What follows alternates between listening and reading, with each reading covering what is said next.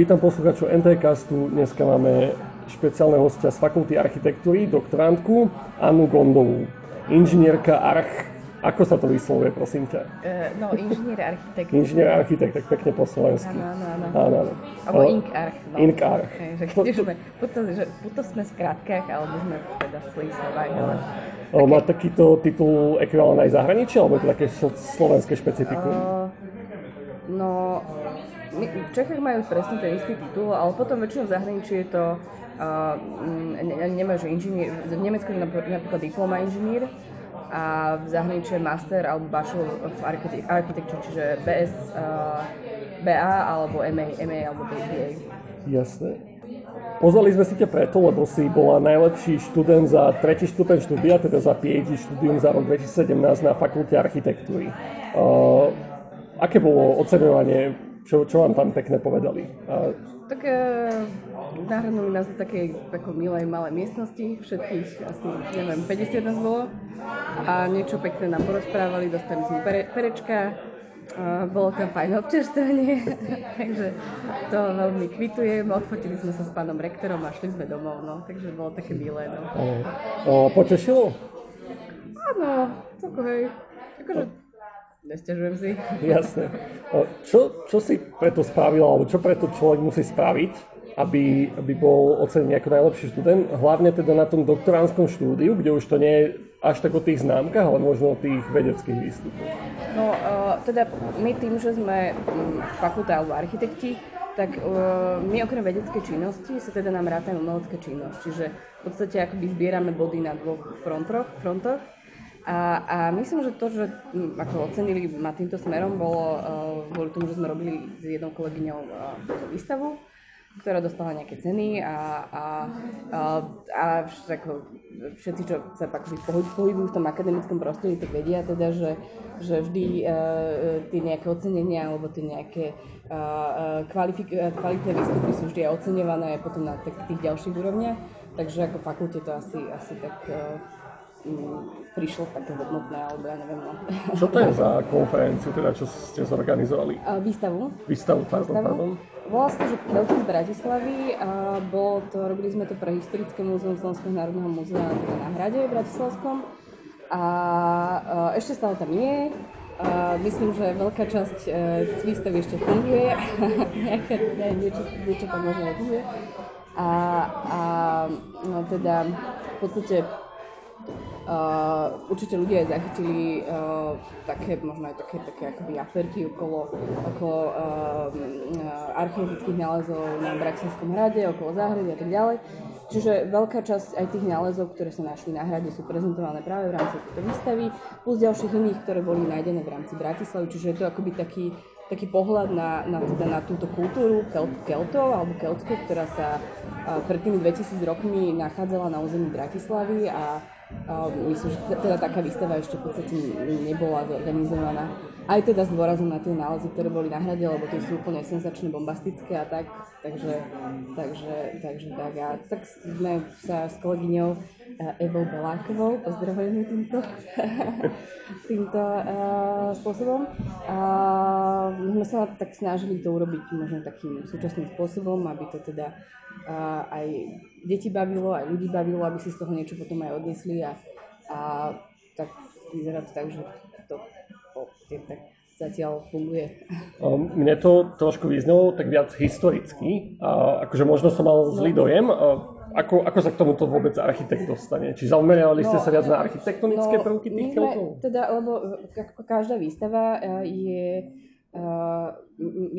akoby, má pomerne komplikovaný organizačný tím, hej, že vždy tam je nejaký kurátor, ktorý teda navrhuje tému, vyberá predmety, čo bude na jednotlivých častiach a tak ďalej.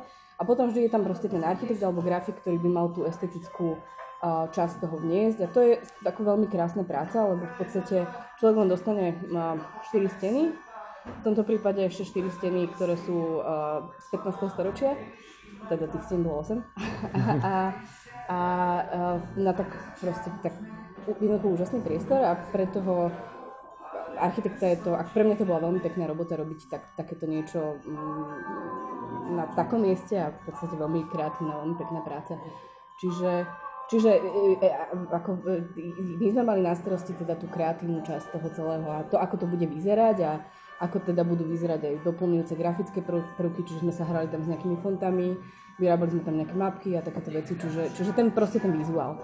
A ten vizuál sa akoby ráta do tej umeleckej činnosti, čiže tak. Akože, ale to, čo som popísala, ja som vlastne popísala, že teda prečo tá výstava, prečo je taká strašne dôležitá a že teda treba sa na ňu pozrieť.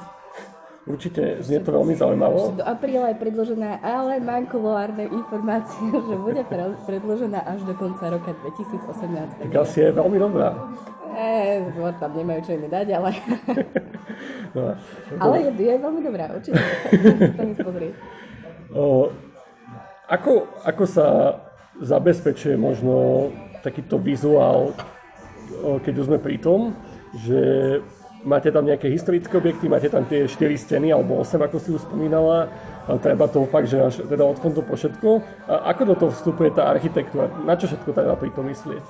No, prvý vstup teda je ten kurátorský nejaký, že ja teda dostanem nejaký scenár od archeológov, ktorí boli teda kurátormi, respektíve historikov tej danej výstavy.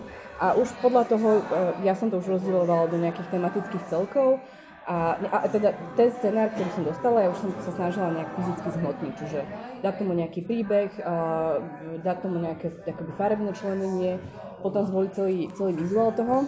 A v podstate jednak od toho, že lebo v podstate tie priestory sú terénne, o ktorých hovorím, to sú naozaj 15-storočové pivnice, do ktorých sa nemôže zabiť klinec, do ktorých v podstate nejakým invazívnym spôsobom nemôže architekt zasahovať, čiže akým spôsobom vystavím tie predmety, ktoré mi tam ten archeológ akoby určil, akým spôsobom ich popíšem, kde dám panely, ako to odprezentujem, či to bude aj nejaké interaktívne, má to zaujať deti, nemá to zaujať deti, čiže v podstate od priestoru, príbehu, priestoru, vitrín, po popisky,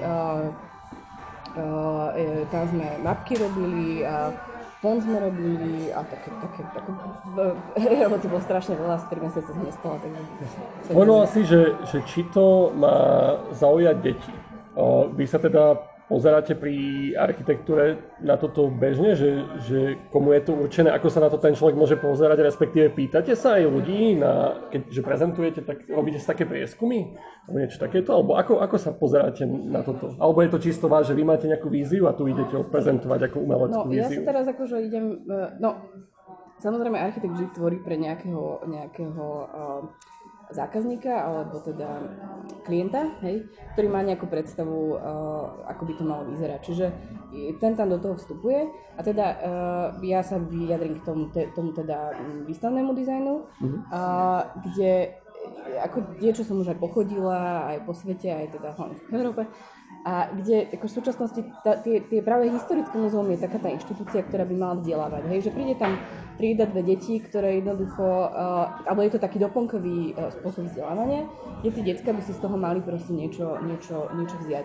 Čiže v podstate na tom architektovi, či jednoducho to stvárni tak, alebo tak, a či teda ako my sme sa snažili s takým nejakým strednou cestou, že teda, aby to bolo zaujímavé pre všetky skupiny, hej, že v podstate my tam máme také koje rôzne, ktoré každá iná farba, niekto mu to vadí, že to je veľmi farebné, áno, môže byť, ale práve z toho didaktického hľadiska aj pre lektorov si to veľmi chválili, že teda prišla 3D deti a vravili, no teraz ideme z modrej časti, ideme do zelenej časti a pre nie je to, ľahšie si to pamätajú, a potom tam máme také rôzne, ja neviem, že si to môžu ohmatať tie veci, hej, že ako náhle už ten človek príde fyzicky s niečím do kontaktu, úplne inak to vníma, keď nie len ten jeden zmysel, hej, že idem po nejakom priestore, dívam sa na pekné veci o vitrinách a dívam sa a čítam nejaké texty, ako to je, tiež sa to dá urobiť pekne, ale v podstate človek to prejde a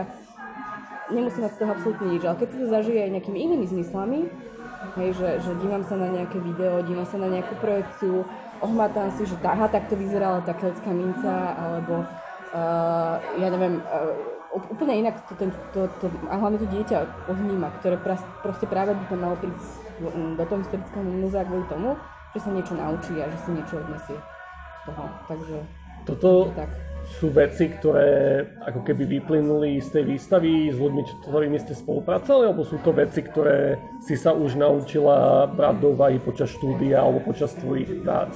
Tak tá škola dá nejaký súbor akoby schopnosti alebo znalosti a potom je už na tom človeku, keď príde do praxe.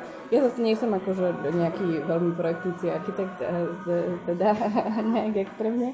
Ja sa skôr rada hrabkám v archívoch a niečo si kreslím a tak. Ale, lebo v podstate moje zameranie je na obnovu pamiatok a teda takú akoby teóriu, históriu architektúry. Takže tá výstava prišla akoby ten akoby nejaký bonus k tej práci, ktorú som mala. Takže, a čo bola vlastne otázka? Či vás takéto veci učia v podstate na architektúre? Tak veľa vecí sa človek musí naučiť sám a to proste, vraj nejaký základ dá tá škola, ale potom človek naozaj musí dojsť z fakulty a z univerzity a zistí, že úplne inak to funguje. Ja myslím, že to úplne na všetkých profesiách to platí a tak je to proste... Stalo ti to za tie 3 mesiace, čo si spomínala? Ale hej. To je ako, samozrejme, teraz tak zniem, takže Ale, lebo ako človek niekedy, keď teda ja som špeciálne taká, aj to som zažívala aj počas školy, že lebo však, naša škola je dosť náročná, hej, že pred zápočtovým týždňom a cez skúškové, mne sa stávalo, že som aj 2-3 dní nespala v kuse a tak, a to sa stáva stále tým študentom. A je toho veľmi veľa a teda niekedy človek aj dostal nejakú dobrú známku alebo niečo odozdal, ale pre mňa to bolo tak strašne veľa energie stálo, že ma to potom ani tak netešilo. Že toto bolo tiež taký prípad, že ma to tak strašne veľa nervov a energie, lebo tam bolo toľko veľa vecí riešiť a manažovať, lebo teda architekt je v podstate manažér, hej, že to nebolo o tom, že to človek musí nakresliť, ale musí komunikovať s tými archeológmi, ktorí sú proste strašne ťažké prípady. To je, musí človek poznať archeológa, aby to zistil, aké sú ťažké prípady. A s vedením múzea, s realizátormi, s grafikom, s nemeckým všetkým a celé to nejak je to také. Tak možno o pár rokov neskôr už to budú lepšie spomienky, ale... Hej, že poviem si, že jej. Musíš zapamätať, že iba to dobré. Ale to bola super skúsenosť, v podstate strašne veľa sa človek naučil, strašne veľa kontaktov mi to dalo a aj to odsedenie študent roka napríklad. No vidíš, nikdy nevieš, čo ti čo prinesie. Trošku skočím teraz do minulosti. A takú základnú vec, čo sa vždy snažím pýtať ľudí, čo sú mojimi hostiami alebo našimi hostiami v NTCaste, že kam si vôbec chodila na strednú a ako si sa rozhodla, že pôjdeš študovať vôbec na architektúru a vôbec na STU? No, tak ja som teda študovala na Gymnáziu Ľudovíta Štúra vo Zvolene a nebolo to nejak špeciálne technicky zamerané štúdium, ale to bolo presne takéto obdobie, kedy sa hovorilo, že humanitné predmety a to idú ľudia do McDonaldu robiť potom a neviem čo všetko. A ja som si hovorila, však ako sprosta nie som a aj technické predmety mi idú a akože aj kresliť viem a neviem čo. Tak tá architektúra mi prišla práve niečo medzi tým technickým a kreatívnym a že to uplatnenie je veľmi všeobecné vlastne z tej školy. A vtedy som si to tak neuvedomovala, vtedy je človek úplne zmetený, keď zmaturuje a nevie čo. A ešte ďalšia výhoda architektúry bola v tom, že prijímačky boli talentované a boli o niekoľko mesiacov skôr proti ostatným. Čiže človek už proste, všetci sa triasli, že ich nezobrali na vysoké školy a my sme už akože sedeli, že... To bolo to obdobie, keď ešte sa človek mohol nedostať na vysokú školu. Áno, presne tak. Že už sa to asi zmenilo. Takže toto bolo to rozhodnutie, že medzi tým nejakým, lebo ako ja prirodzene inklinujem vždy nejakým takým umenovedným veciam a dejepisu a potom vlastne ďalej na to štúdiu som sa tak profilovala, že pamiatkár. Čiže ja som chcela ísť skôr niekde takým humanitným smerom, ale tak som tak racionálne išla na to. Pamätáš si ešte, že na čím si uvažovala, alebo že či bola pre teba ako STUčka jasná voľba, či aj iné školy tam boli prípadne zahraničie? No, pri architektúre tam veľmi, veľmi na Slovensku až tak výzva není, že v Košiciach asi berú nejakých 10 ľudí dokopy a potom teda naša fakulta, čo je taká trošku masovejšia. A potom teda sú pozemné stavby, architektúra nástavné, ale teda to je trošku taký technickejší smer. A potom sú Čechy, no, Brno, Praha. A ja som teda sa strašne neskôr začala pripravovať na príjmačky, takže aj vlastne to, čo sa hovorí, že odliv mozgov, neviem čo, to, samozrejme to už je strašne dlho tak. A vždy tí najtalentovanejší a najšikovnejší proste išli do Brna, do Prahy a v podstate čo nezobrali inde, išli do Bratislavy. Takže to bol vlastne môj prípad. takže tak. Čiže ako rozmýšľala som aj nad tým zahraničím. A veľa ľudí teraz napríklad chodí do Viedne, lebo tam zase je úplne iný systém, tam myslím, že nie sú nejaké príjmačky, no to je jedno. Ale ako rozmýšľala som nad tým, ale vedela som, že nemám ani šancu sa tam dostať s tým skillom, ktorý som mala vtedy, keď som šla na príjmačky na matkultu. Teraz ešte si na tom PhD, ale keď sa spätne pozrieš na toho bakalára, inžiniera, ako to hodnotíš? Pozitívne skôr alebo negatívne? Keď si zostala, akože typol by som skôr pozitívne, ale... Tak ako do tretieho ročníka to bolo veľmi veľké trápenie. Veľké, lebo to akože... Ako pre mňa to bol úplne iné... Hej, ja som bola vždycky bifloš, čiže ja som bola naučená sa proste bifliť. A to, ako bolo postavené štúdium v bakalárskom stupni, proste bolo strašne veľa vecí, ktorým som ja, kde som musela doháňať, kde som sa musela na sebe veľa pracovať, čo bolo na jednej strane dobré, ale potom to človeka také trošku deptalo. Aj tým, že vlastne človek stále pracuje a nespí a neviem čo, nejako nepomáha to v tej psychike. Čiže ja tak, môj obrad nastal v zimnom semestri v 3. ročníku, kedy som akože, to bol najhorší semester. A potom ten letný semester zrazu prišli predmety, ktoré ma proste bavili. Zrazu tak akože tak sa to tak človek vyhrabal, že po dlhej zime prišla jar. Tak presne tak som sa cítila a v podstate potom už do toho bakalára to už bolo, že človek proste na sebe stále pracoval a pracovala som a cítila som, že je to proste vidno aj na tých mojich výsledkoch.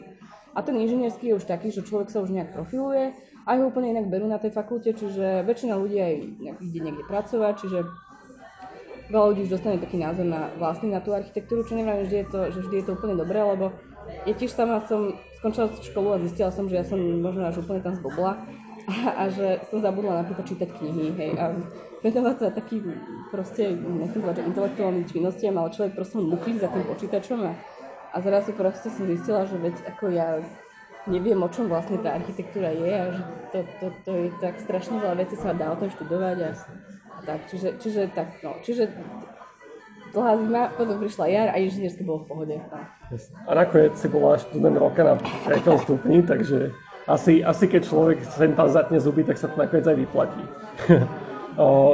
Predtým, než prejdeme k tvojej dizertačnej práci, teraz som si uvedomil, že sme zabudli našu tradíciu MTčkarsku, a to je predstaviť sa pivom. Tak dal by som taký prediel a teda ja prezradím, že pijem Budvar 12, takú celkom klasiku, čo sa týka 12 takých mainstreamovejších je veľmi, veľmi dobrá, mne chutí. A čo si teda dala ty, ak si ešte pamätáš? Je to desina, ale nepamätám si značku. Áno, ani ja si nepamätám, ale ako chutí, aspoň skús povedať. Môže byť. Ako vypijem ho. Jasne. Tak to je základ akože pri pive. Keď sa nedá piť, tak to už nie je pivo. Akože ja obľúbujem pšeničné, ale toto zrovna nemajú. Takže, no. A keď už si spomenula, ako sa dostala k pšeničnému pivu a prečo ti tak chutí? Asi v Nemecku som to začala piť, keď som bola na Erasme. Asi, no. A čo, také, máš rád to sladké, alebo tú hutnú chuť, alebo čo na to máš také rád? Také je to iné, je to také iné, také... Jasne. Proste, je to akože sladočké, je také dievčenské to pivo, ale takú, proste takú, tú chuť má úplne inú. Pšeničné pivo tiež mám veľmi rád, takže môžem odporúčiť, ak ešte niekto nemal, nech vyskúša. Posuneme sa teda možno k ďalšej téme, a to je tvoja dizertačka. Ja som si teda pozeral ten názov, aj akože taký popis, čo je v našom ICE, akademickom systéme. Nemám ho tu doslova zapísaný, ale akože poznačil som si, že ide o dejiny obnovy Bratislavského hradu. Už si teda spomenula, že teba fascinovali tie humanitné smery, nejako dejiny, a že tá architektúra možno bolo skôr také pragmatické riešenie. Čiže je toto, čo ťa motivovalo k tej téme? Že proste, že konečne sa vráti k tomu humanistickému, alebo... Skôr tam akože bolo že v tom 6. ročníku človek zase príde ten bod, kedy nevie, čo so sebou. Že ako v tom maturitnom ročníku. Ale ja som tak akože vnútorne cítila, že veľa vecí je ešte, ktoré chcem sa ich naučiť a chcem ich akože byť hlbšie, ich skúmať a proste čítať tie knihy, na ktoré som nevala čas a tak. A to doktorantské prišlo, ako som spela teda, že to skúsim. Samozrejme, zbadala som sa úplne neskoro, takže som vyberala, teraz sa úplne priznám, ale vyberala som tam, ktoré už boli vypísané. A teda môj tedajší vedúci diplomovej práce, pán profesor Gregor, pozdravím,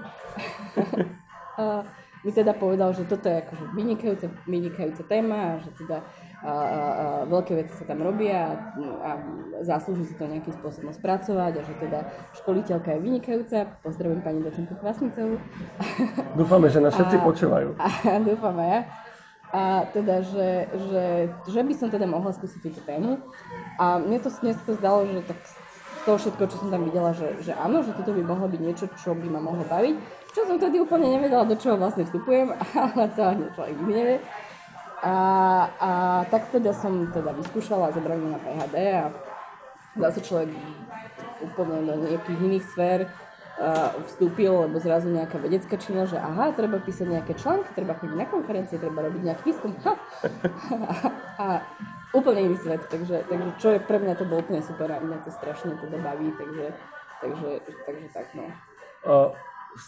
Niekedy sa snažíme do niektorých vecí aj hlbšie ponoriť, teda hlavne do takých, čo mne prídu kvázi zaujímavé, ale hlavne mi prídu, že možno trošku iný pohľad dnes pre našich poslucháčov a akože ono to znie tak jednoducho, že dejiny obnovy Bratislavského hradu, ale mňa napadli také dve veci, že čo je to vôbec, čo znamená obnova v architektúre, v kontexte architektúry a ako architektúra pracuje s dejinami, že čo sú dejiny pre architektúru, je to 5 rokov, je to 100 rokov, záleží to od kontextu? Všetko. Je to od prvej jaskyne po poslednú realizáciu, aká vznikla v tejto sekunde, hej, čiže to sú dejiny architektúry a naozaj teda od toho definovania nejakého priestoru až po úplnú súčasnosť.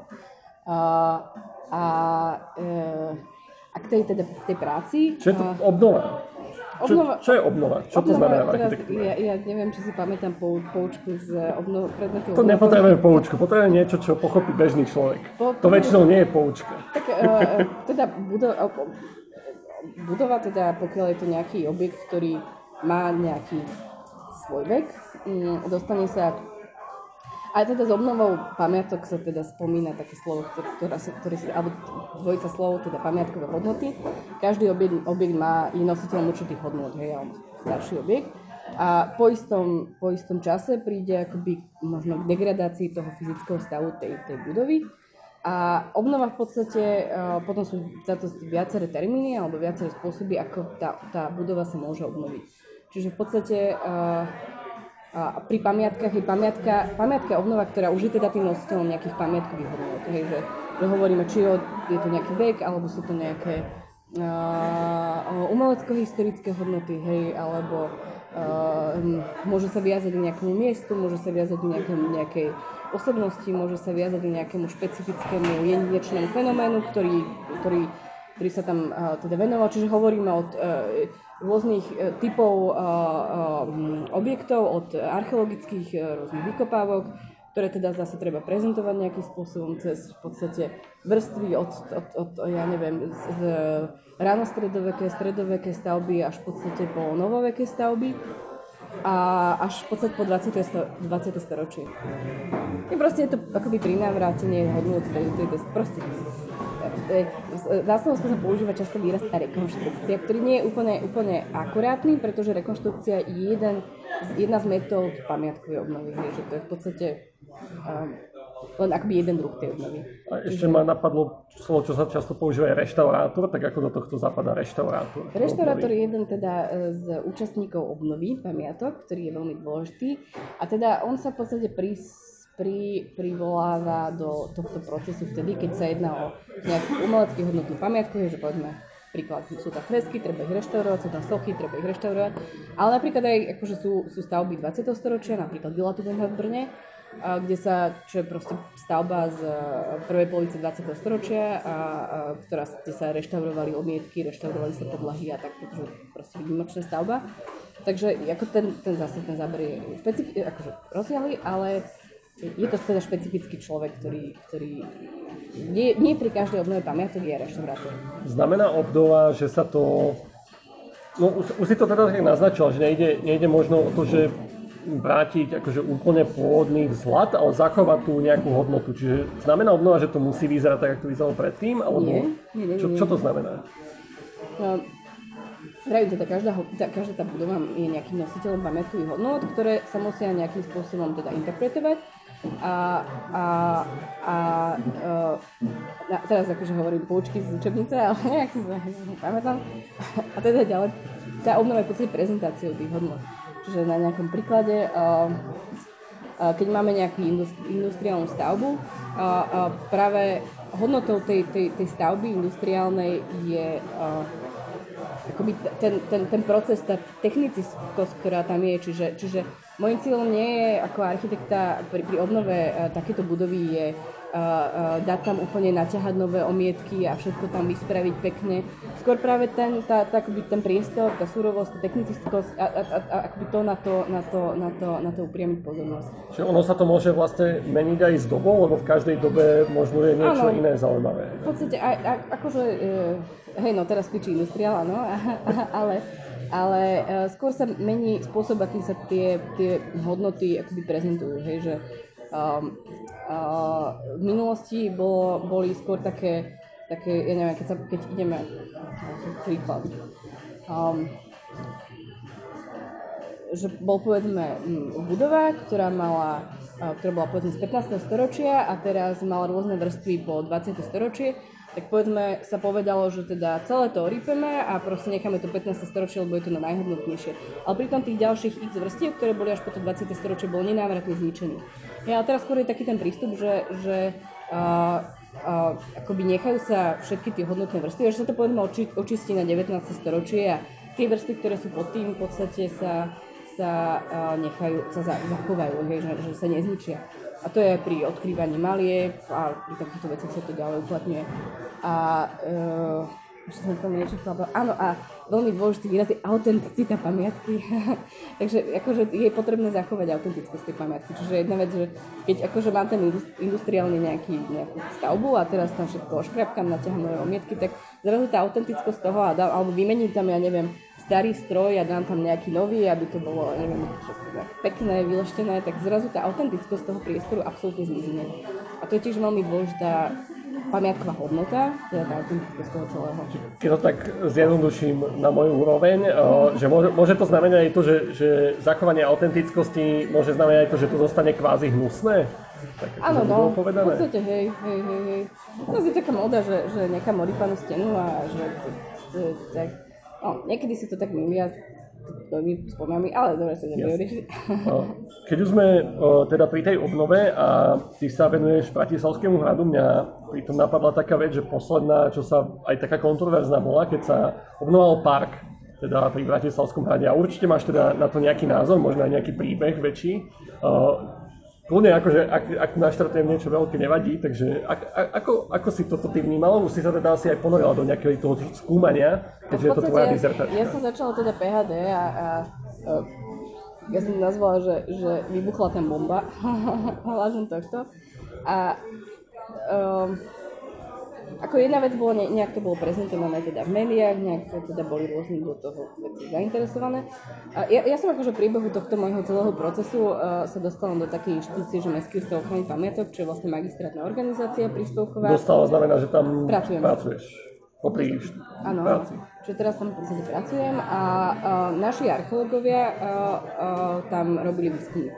Čiže oni sa zapájali aj do týchto iniciatív. Čiže som mal taký celku akože pohľad na to, že teda čo bolo, čo je možno pravda, čo není, alebo neviem, ako to nazvať, ale tak samozrejme každý má ten svoj vlastný názor alebo vlastný pohľad na situáciu. Osobne teraz akože nebolo zlým riešením robiť to sa dostáva výraz rekonštrukcia, lebo v podstate je to akože rekonštrukcia podľa nejakých dobových plánov a navrátenie do toho nejakého historického stavu. Nebolo zlým riešením, problém hlavným podľa mňa bolo celá komunikácia toho celého problému a že teda investorom a teda tým, kto to platil, bola Národná rada a teda mali na to majú nejaký spôsob komunikácie, však vidíme. A teda A to sa prelínalo do tejto veci, že tým, že je to taká top pamiatka v Bratislave, to nie že top pamiatka Bratislavy, to možno top pamiatka Slovenska, to je proste, tam sú títo Kelti, ktorí sú úplne senzačný nález, tam sú rímske podlahy, ja neviem čo všetko, slovanská bazílika a proste to je top archeologické nálezisko, top všetko možné. A pri takejto pamiatke tí ľudia majú proste ten pocit, že mali by byť zainteresovaní do toho procesu, čo sa podľa mňa úplne nestalo. A preto aj to celé pochopenie toho bolo trošku komplikovanejšie. Taký príklad, v Berlíne sa teraz v podstate stavia Berlínsky zámok, Berliner Schloss. A to je úplne akože z architektonického hľadiska trošku taká monštrozita, lebo to je obrovský proste dom, ktorý sa rekonštruuje do tiež takého barokového stavu. Ale to, ako oni vlastne informujú verejnosť o tom, ako ten dom robia, je tam v podstate správne múzeum, kde človek vôjde. Ja som si pripravila aj Galica v ríši zázrakov, lebo tam je proste miestnosť, kde sú videá, kde sú repliky barokových originálov, kde sú proste, môžu zobrať noviny, kde sú plány, kde sú presne informácie, môžu na to prispieť, presne vidieť, čo sa bude robiť. Akože neuveriteľným spôsobom otvorené. A aj tieto tak komunikované, že robíme to pre vás a tak. A tiež je to v podstate, neviem teraz úplne do akej miery je ten zainteresovaný štát, ale ako aj keď povahovo je to úplne, stavba úplne iná, lebo oni to úplne robia odnova, lebo to bolo v podstate zničené počas vojny. A stávajú na novo nejaký barokový palác, obrovitánsky, v centre Berlína, v UNESCO zóne. Ale to, akým spôsobom je to komunikované, je proste podľa mňa úplne úžasné. Aj keď architektonicky nie som s tým stotožnená, ako bez ľudí s tým nie je stotožnených, ale toto možno chýbalo aj u nás tam hore, že to, čo tam bolo na tej obnove, čo si myslím, že je principiálne správne, nebolo možno úplne odkomunikované, nahnevajú, ale... A potom, ale samozrejme, bol tam kopec ďalších komunikácií, ktoré zase neboli, teda kopec ďalších problémov, ktoré nechcem úplne rozoberať, lebo to je naozaj veľmi komplikovaný problém. Ale tak zhrnul by som do toho, ako si to ty povedal, že nenazval by si to obnovu, ale rekonštrukciou. No ono celé je to obnova, že? Ale rekonštrukcia je také, že to je špecifická, teda špecifický termín pre teda je to metóda obnovy pamiatky, teda že jedna z spôsobov, ako sa môže obnovovať pamiatka, a to je, teraz fakt je počky z učebnice, ale znovu postavenie pamiatky podľa nejakých historických dokumentov, že nie je to vymyslené z prsta, ale z nejakých teda relevantných dokumentov, že buď to našli sa v archíve plány, čiže podorysne zakreslené a tak ďalej. Hej, tie interiéry sú trošku vymyslené, ale to je teda problém. OK, dáme si teda k tej tvojej dizertačke. Teraz, keď sa možno vrátime, ako si začínala.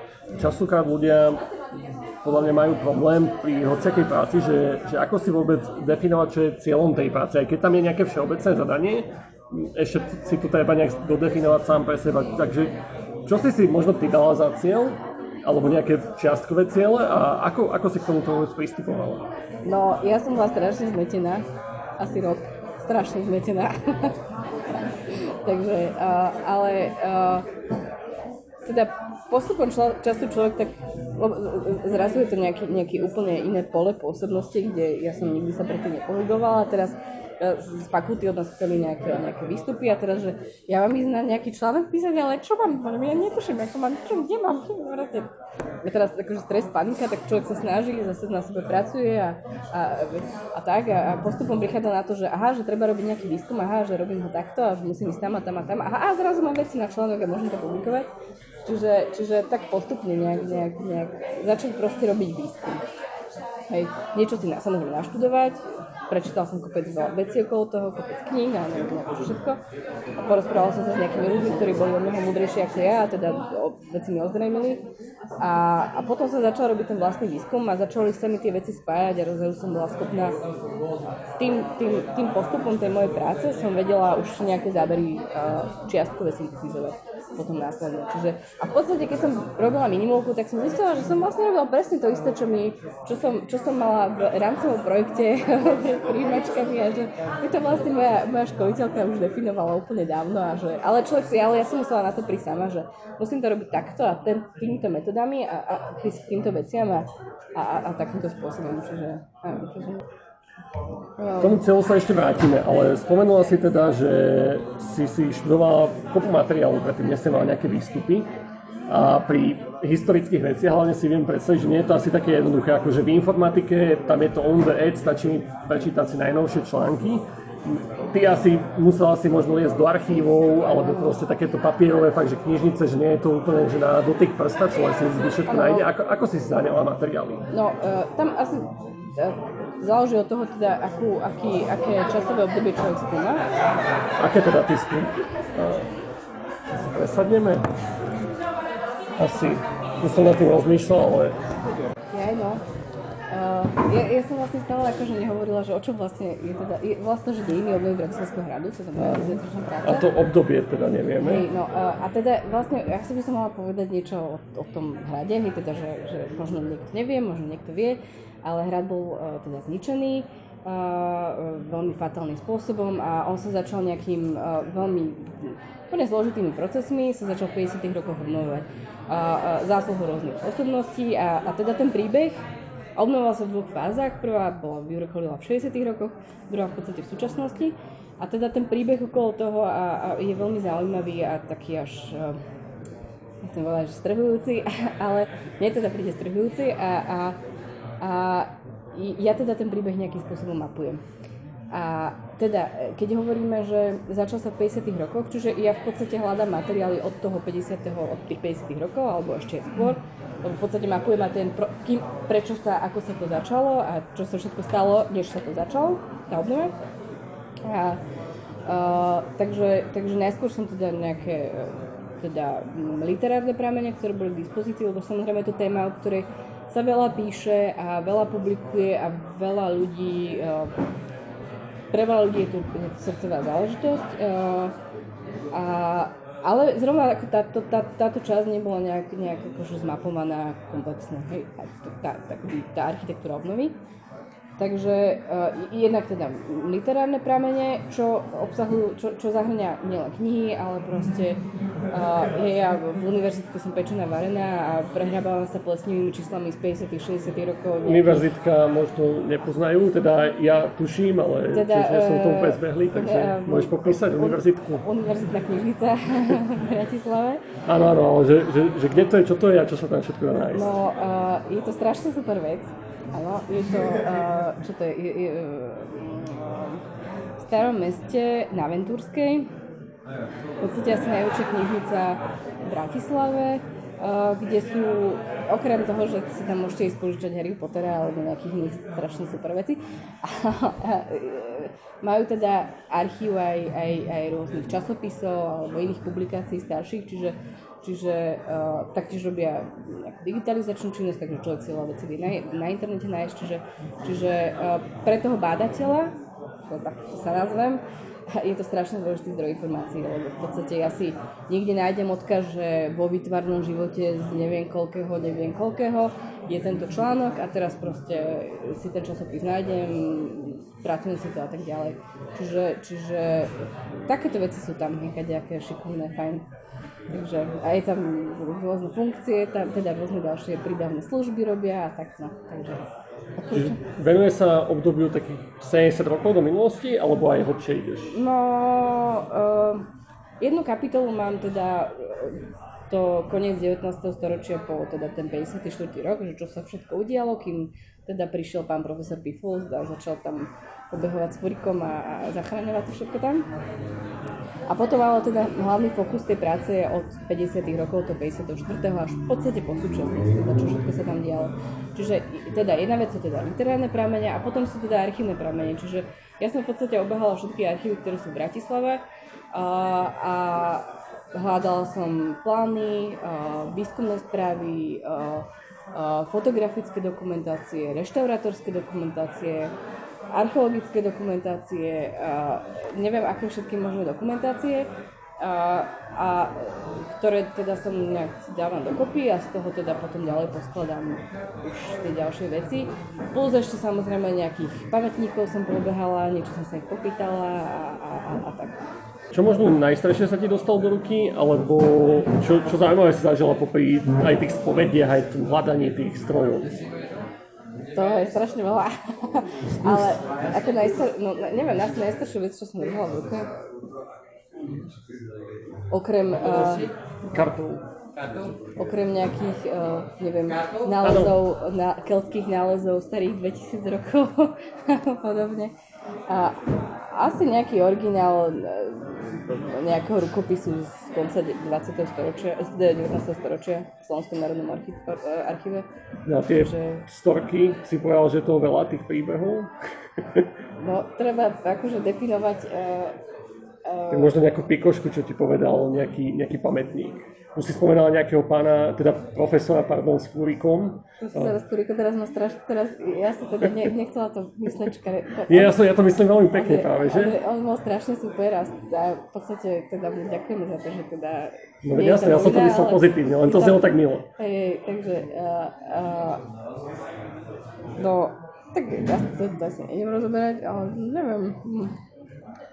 Musím porozmýšľať. No, tak teda, že do archívu jednej inštitúcie som sa dostala vďaka tomu, že teda pán si myslel, že som rodina teda nejakej poradkyne, teda inej poradkyne, pána premiéra Fica. A teda som za to veľmi vďačná, lebo som sa dostala k super veciam, takže... Niekedy treba nechať ľudí vo mile. Áno. Myslím, že už to zistila, už sa tam asi nedostanem. No, takže... Ale tak, nevadí. Dobre, vrátim sa ešte k tomu cieľu. Ja som si pozrel, už teda máš nejaké aj publikácie za sebou, to si už tiež spomínala. K ním sa aj chcem trošku dostať hlbšie, ale ako si teda vôbec povedala, že o čom ideš publikovať? Ja teda možno iba spomeniem tie názvy, čo som našiel. Teda jedna bola komparatívna štúdia obnovy Bratislavského hradu a druhá bola obnova hradu v európskom kontexte. Akože neviem, či sú doslovné tie názvy, ja tu mám nejaké krátke poznámky. Ale že ako si stanovila tieto ciele? A ako si k ním dospela? Že bolo to na základe konferencie, na základe časopisu, na základe tvojho záujmu? Ako to bolo?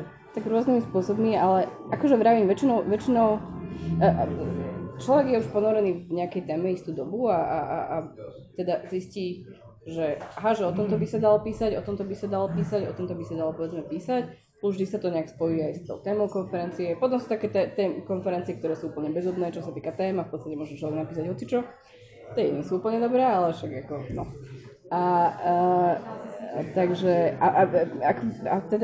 Človek robí nejaký výskum a vidí, že alebo spravím si štruktúru tej práce a teda ciele si učím a vidím, že áno, toto treba preskúmať, hej, nejak to skúmam a potom z toho potrebujem urobiť článok, napríklad ten teda obnova hradu v európskom kontexte, čo si teda ja osobne myslím, že sa toto ešte nejak neriešilo a že my sa tak stále tak riešime, že sami seba, čo je strašne fajn, lebo aj samých seba si musíme zistiť, že čo sme, ako sme a tak. Ale práve to je na tom hrade zaujímavé, že teda nejak vyliezť von z tejto našej krajiny a teda, že čo sa robí s takýmito hradmi inde v Európe. Alebo, lebo ja si myslím, že teda to, že je v hlavnom meste krajiny a je nielen nejakou architektonickou pamätkou, alebo archeologickou pamätkou, alebo akou všetkou pamätkou, ale teda má aj nejaký politický status, alebo teda alebo ako ho nazvať, kedy tá politika alebo tá moc do toho neuveriteľným spôsobom zasahuje. A porovná to možno pozrieť sa aj do iných krajín Strednej Európy, do hlavných miest, ako teda sa stávajú k takýmto objektom, ktoré ak ich tam majú, a teda majú ich tam a ako sa v podstate teda, ako ich obnovujú tam. A nejak to porovnať a bez toho, že či to tu robíme a robíme to dobre a že nerobíme to, alebo ako to robíme. Dobre, tak začneme teda tou štúdiou obnovy hradu v európskom kontexte. Už si teda naznačila, že si to porovnávala v stredoeurópskom kontexte. Mňa pritom teda napadli dve veci, že či je to zaujímavé sledovať aj v nejakom širšom, lebo aj historicky sa tie oblasti asi dosť líšia, čiže toto do toho asi tiež moc vplýva. A druhá vec, že či máš pocit, že ľudí v zahraničí zaujíma, čo sa deje na Slovensku napríklad s tým Bratislavským hradom, aký máš feedback? Takže určite si myslím, že to je taká téma, ktorá je proste atraktívna všade. Ja si myslím, že takýto objekt v hlavnom meste krajiny ako taká rozsiahla akcia, ale v podstate akože obnova Bratislavského hradu sa považuje za najväčšiu pamiatkarskú akciu 20. storočia na Slovensku. Čiže to je akože jednak strašne rozsahovo veľké, aj obsahovo dramaticky rozsiahle. Čo všetko sa tam riešilo a koľkokrát a za kým, no veľmi komplikované. Ale tam akože to v akom rozsahu alebo v akom meritku, na aké teda krajiny sa ide pozerať človek, na aký región, určite si musí samozrejme učiť nejaké kritériá. A teda mojím kritériom bolo, že hlavné mesto krajiny a teda nejaký spoločný geopolitický kontext. Čiže stredná Európa, kde predsa len sme nejak stredoeurópske národy nejakým historicky prepojení a dlho sme boli súčasťou jednej ríše, čiže tam akože isté paralely jednoducho tam prirodzene sú a pozerať sa na nie a vychádzať z nich, čiže akože aby som teda upreznila, hej, ja tam mám Varšavu, Berlín, Ľubľanu, Budapešť. A teraz čo sa tých objektov týka, tak? A ešte ďalší faktor bol teda, že ten hrad musel byť zničený alebo do veľkej miery zničený, aby bol proste ruinou, aby bol obnovovaný do takej miery, ako bol hrad. Čiže došlo sa na to, že všade ich proste obnovovali a že v tom, že príklad Berlín, hej, že v podstate západná demokracia vyspela, tam robia úplne brutálnu slohovú rekonštrukciu, v podstate stávajú na novo nejaký barokový zámok, samozrejme s nejakými modernými prvkami, nie je to všetko barokové, hej, sú tam časti, kde sa im to asi veľmi nechcelo všetko riešiť, lebo tam boli veľmi také komplikované, ale proste zistila som, že jednoducho tí ľudia alebo ten národ nejak si potrebuje mať ten nejaký svoj hrad a niečo mu tam takýmto, proste, lebo je to nejaký symbol a nejaká ikona a ešte tu sa to tak na to návrší, tak na nás tak kúka kadejak a že neviem si predstaviť, že pojedme, lebo sú rôzne prístupy k tomu, ako čo sa malo s tým hradom robiť, mohol sa zanechať ruinou, mohol sa prestávať na nejakú úplne modernú architektúru, mohol sa zbúrať, mohol sa, ja neviem čo všetko a tie návrhy sa rôzne, ale proste teraz máme toto tu, v takomto stave. Treba sa s tým zmieriť, prijato a nejak to prespívať. A teda všade v týchto mojich sledovaných krajinách tie hrady boli jednoducho obnovované, rekonštruované alebo nejakým iným spôsobom dostávané, ale teda s inými spôsobmi. Je, že teda Berlín je v podstate stávaný úplne na novo, s nejakými modernými prvkami. Ljubljana je asi taká najprogresívnejšia, ale zase charakter tej stavby je úplne iný, že tam sú absolútne súčasné architektonické zásahy, ktoré sú od 60. rokov po súčasnosť. Tá Budapešta je tiež taká srandovná, lebo však ako tiež to tam nemajú úplne, majú tam celú srandu tak s tým Orbánom, takže oni v podstate teraz to idú. Im sa veľmi páči Bratislavský hrad, takže ide sa to, tá taká vysocikovská obnova sa ide prestávať zase do nejakého 19. storočného secesného hávu, tak to bude ešte také vtipné. Čiže oni tiež tam proste majú pocit, že si to musia nejak prestávať. A zase Varšava tiež zničená centrum počas vojny, kde úplne na novo vystavali kópiu barokového zámočku. Čiže všade si to tak nejak, čiže nie sme tu my nejaký iný, alebo neviem čo, že práve, že ešte ten hrad je oproti tomu úplne progresívny. Už si spomenula, že aspoň som teda tak z toho vytušil, že si mohla pozrieť aj osobne ten Berlín. Pozerala si osobne všetky tieto hrady? No áno, jasné. Mladý výskumník odporúčam. Grant mladého výskumníka, treba si pýtať.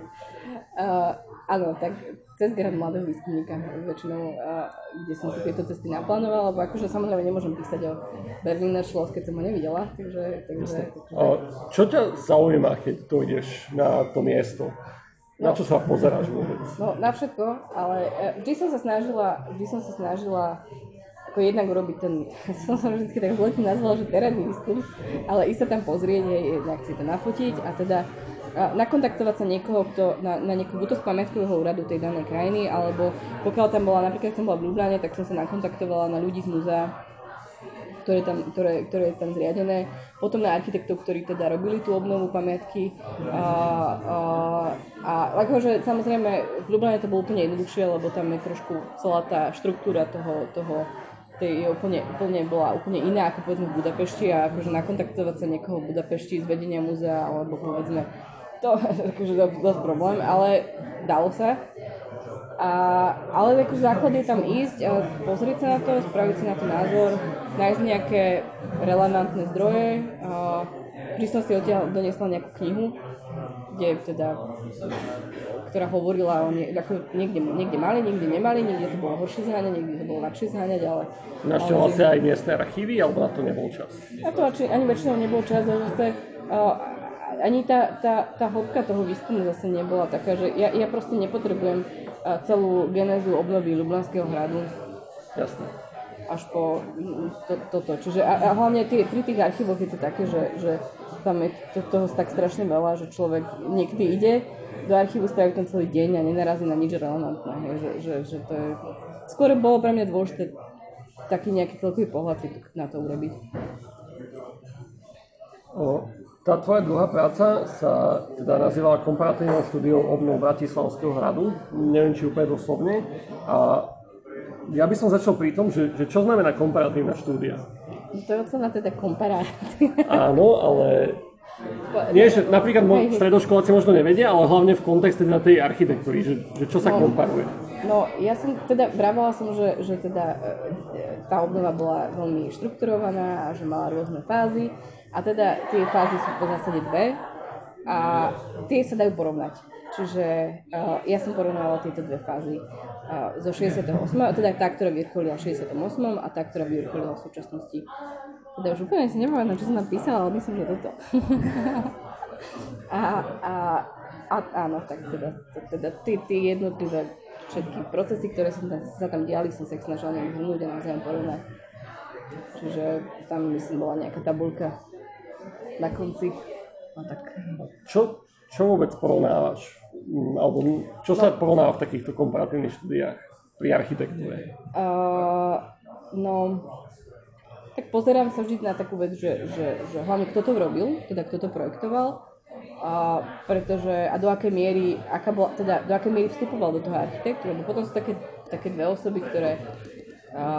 V súčasnosti teda proti sebe možno tak, že teda ten architekt a pamiatkár alebo metodik a do akej miery kto ako vstupoval do tej obnovy, lebo ten pamiatkár má na to nejaký názor, ten architekt, lebo architekti sú prirodzene akože takí, radi sa tak presadzujú, že toto ego tam na to architektonické je, teda do akej miery je tam ten architekt presadený a do akej miery je tam povedzme ten pamiatkár. A potom som sa ďalej dívala na funkciu, čo tam bolo teda v tej danej budove predtým, čo tam je teraz, do akej miery tie funkcie sa možno prelínajú a tak ďalej, hej, lebo pretože sa menia. Čo sa vám predstaviť pod funkciou? Možno teraz je tam povedzme funkcia teda, že je reprezentatívna, teda, že má tam nejaké priestory, má Národná rada, kde si tam vodia kadejakých kamošov a tak.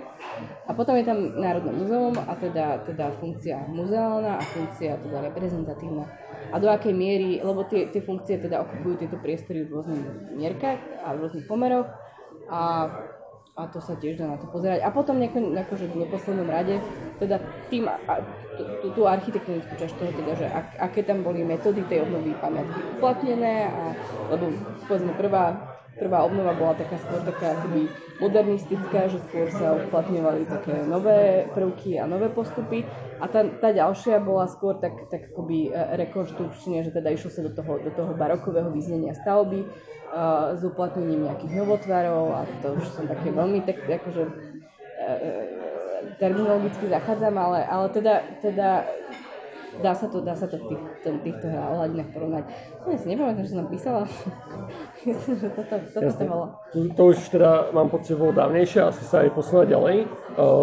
V akej si teraz fáze teda tvojej disertačky? Písateľa. Ťažký písateľa. Aký máš momentálne teda pohľad na vývoj toho hradu a čo si možno najzaujímavejšie ešte zatiaľ objavil?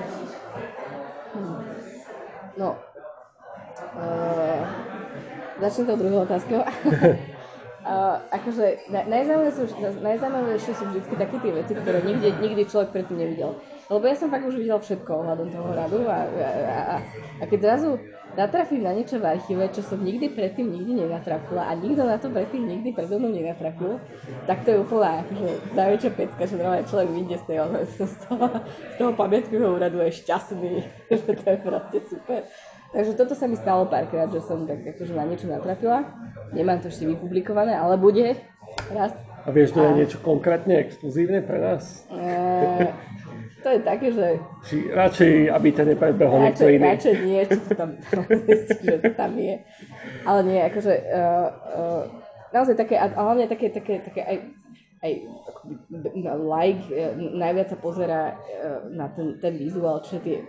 výzošky, hej, nazvime to tak. A tie akoby obrázky, tie výzošky sa robili proste aj pred 100 rokmi, hej. A teraz niekto urobil nejakú koncepciu obnovy hradu, úplne vystrelenú z galaxie a teraz akože... takže takéto veci, ako na to človek niekedy... Čiže také nerealizovateľné návrhy napríklad. Áno, presne tak. A ešte keď je to spojené s nejakou zaujímavou osobnosťou, tak to je to väčšia sranda. Takže takéto veci sa mi stali, že som našla a to som vtedy bola strašne šťastná. Takže tak. A čo bola to práve také? Čiže mi to trošku vypadlo? Ja už viem, čo... tak tá veľká obnova sa v podstate ukončila. A teraz, čo viem, že sa pracuje na prezentácii tých kaotských nálezov, nejaké veci sa tam dostavujú. A že akože dúfame, že tak... v horizonte niekoľkých rokov všetko bude sprístupnené a všetko bude veľmi pekne, didakticky, interaktívne a moderne a srandovne prezentované, takže... Čo som sa pýtal, to bolo, že ako sa ty na to pozeráš? Ako sa ja na to pozerám? Snažia sa, no. OK. Ale ako, ja sa na to pozerám aj... komunikujem aj s ľuďmi v múzeách, ktorí majú zase na to úplne iný názor, hej. Napríklad im tie garáže tam uľahčili neuveriteľným spôsobom život, hej, že oni tam predsa len to múzeum má nejakú prevádzku, hej, donesú tam, ja neviem, x exponátov, ktoré nemajú kde ako tam doviezť a predtým to fakt nemali tam ako nosiť, hej. Stále je to komplikované, lebo ten barák je strašne komplikovaný, ale samozrejme, teraz to neobhavujem ani nič, ale že všetky veci majú, akoby, nie sú čierno-biele, hej, že áno, na jednej strane garáž, na jednej strane záhrada, je to všetko, má to rôzne negatívne tieto, ale zároveň to možno, zároveň to má aj nejaké iné zase tie pohľady na to, ale tak snažia sa, no. Snažia sa je veľmi dobré zhrnutie. Vráťme sa k záveru ešte k tej tvojej práci a k tým cieľom. Kedy ty budeš osobne spokojná s výsledkom tvojej práce a si povieš, že tak idem to odovzdať? No... Čo sa snažíš dosiahnuť? Akože snažím sa dosiahnuť, aby som neplatila školné na ďalší rok. Takže toto je veľmi jednoduché. Aj také praktické ciele treba brať do úvahy. Takže prvý deadline je maj, ale to nestíham asi. Čo teraz všetci, čo to... Maj, ale tak do konca akademického roka. A také obsahové, keď sa na to pozrieš, tak... No obsahovo, ten výskum mám viac menej dorobený celý, takže už to len dá dokopy a mojím teda cieľom, alebo teda strašne by som rada, keby to nezostalo len v tej akademické rovine, ale vyšlo to povedzme aj knižne. Nejaká monografia, dajme tomu. Čo myslím, že bude, takže... A keďže už to máš viac menej výskumovo pokryté a už iba spisuješ, tak... Iba, akože znie to tak jednoducho. Zjednodušujem, milí poslucháči, ale teda... Koľko času si podľa teba venovala tej výskumnej časti, nie tej písateľskej? Strašne veľa. Keď sa na to tak spätne pozrieš. No, ono...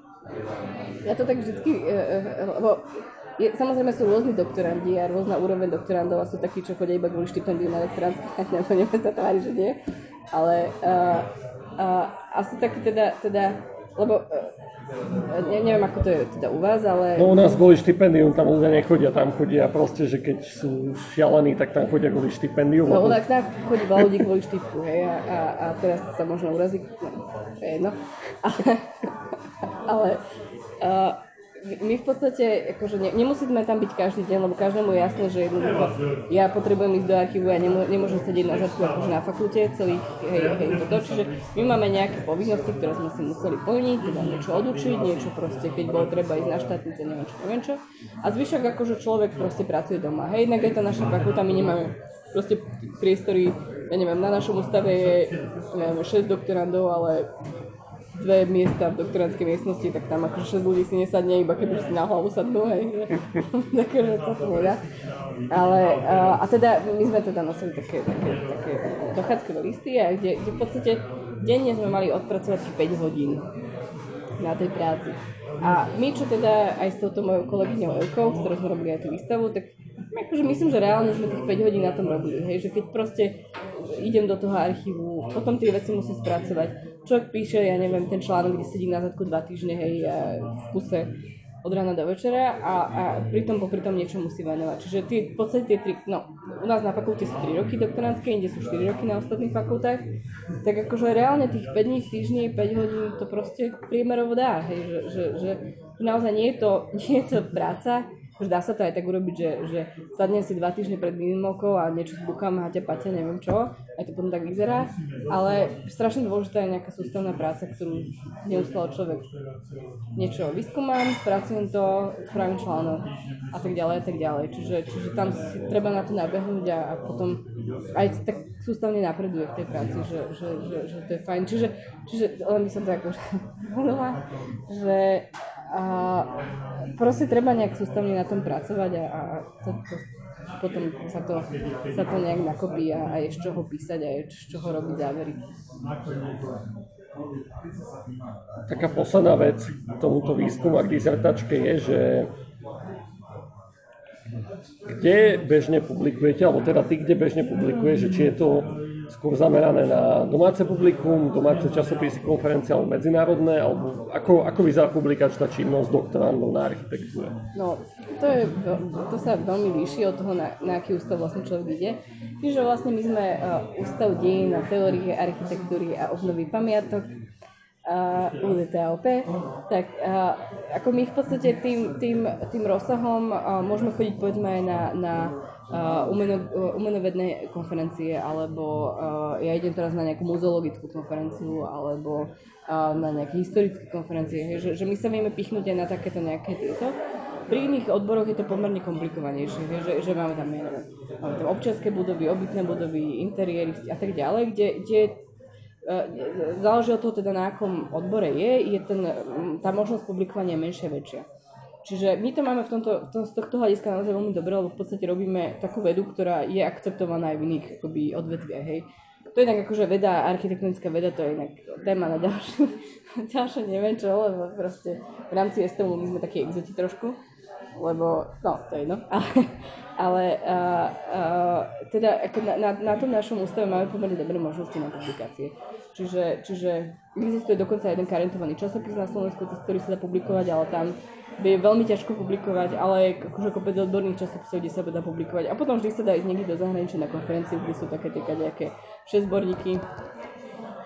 A akože dá sa, keď človek naozaj chce. Tak my sme si, tak v prvom ročníku som si myslela, že Karen to je nejaké zlaté tela. Nie, je to zlaté tela, dá sa to dosiahnuť úplne tou prácou a proste výskumom nejak človek to sa to dá.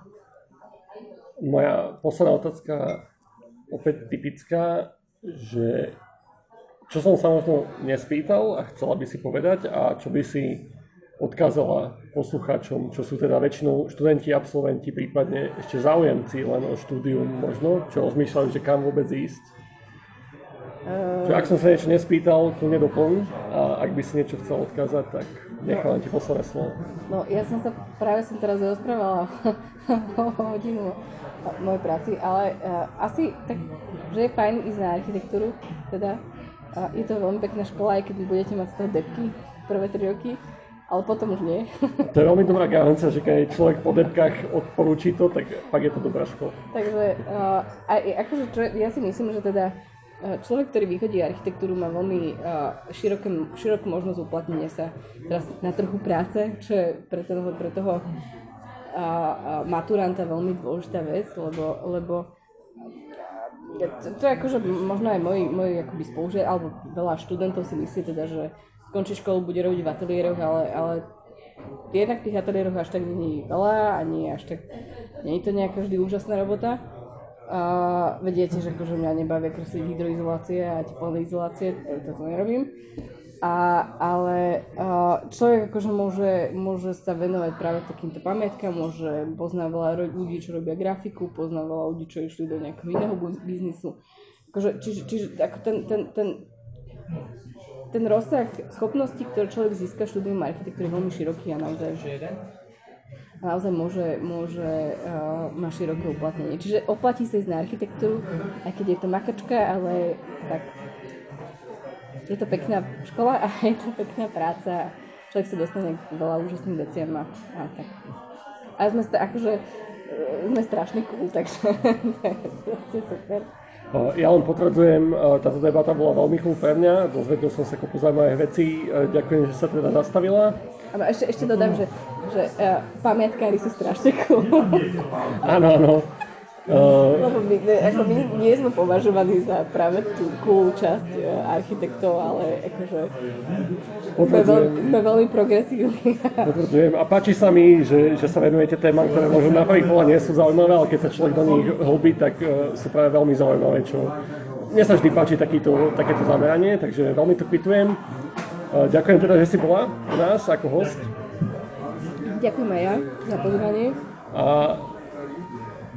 A teda ďakujem, že ste nás opäť počúvali, tento raz na architektonické a historické témy, veľmi zaujímavé. Môžete nás počúvať pravidelne, keď si nás začnete odoberať na Mixcloude, na iTunes, na Stitcheri, hociakej podcastovej appke, ponovom sme aj na YouTube, takže môžete nájsť nás takmer hocikde, ako NTK, zaoberáme sa vecami, čo sa týkajú STUčky, a teda technického výskumu, architektonického výskumu, a môže to zachádzať až do histórie, až takéto veci sa na STUčke riešia, ako ste si dneska mohli vypočuť. Ďakujeme, že nás počúvate.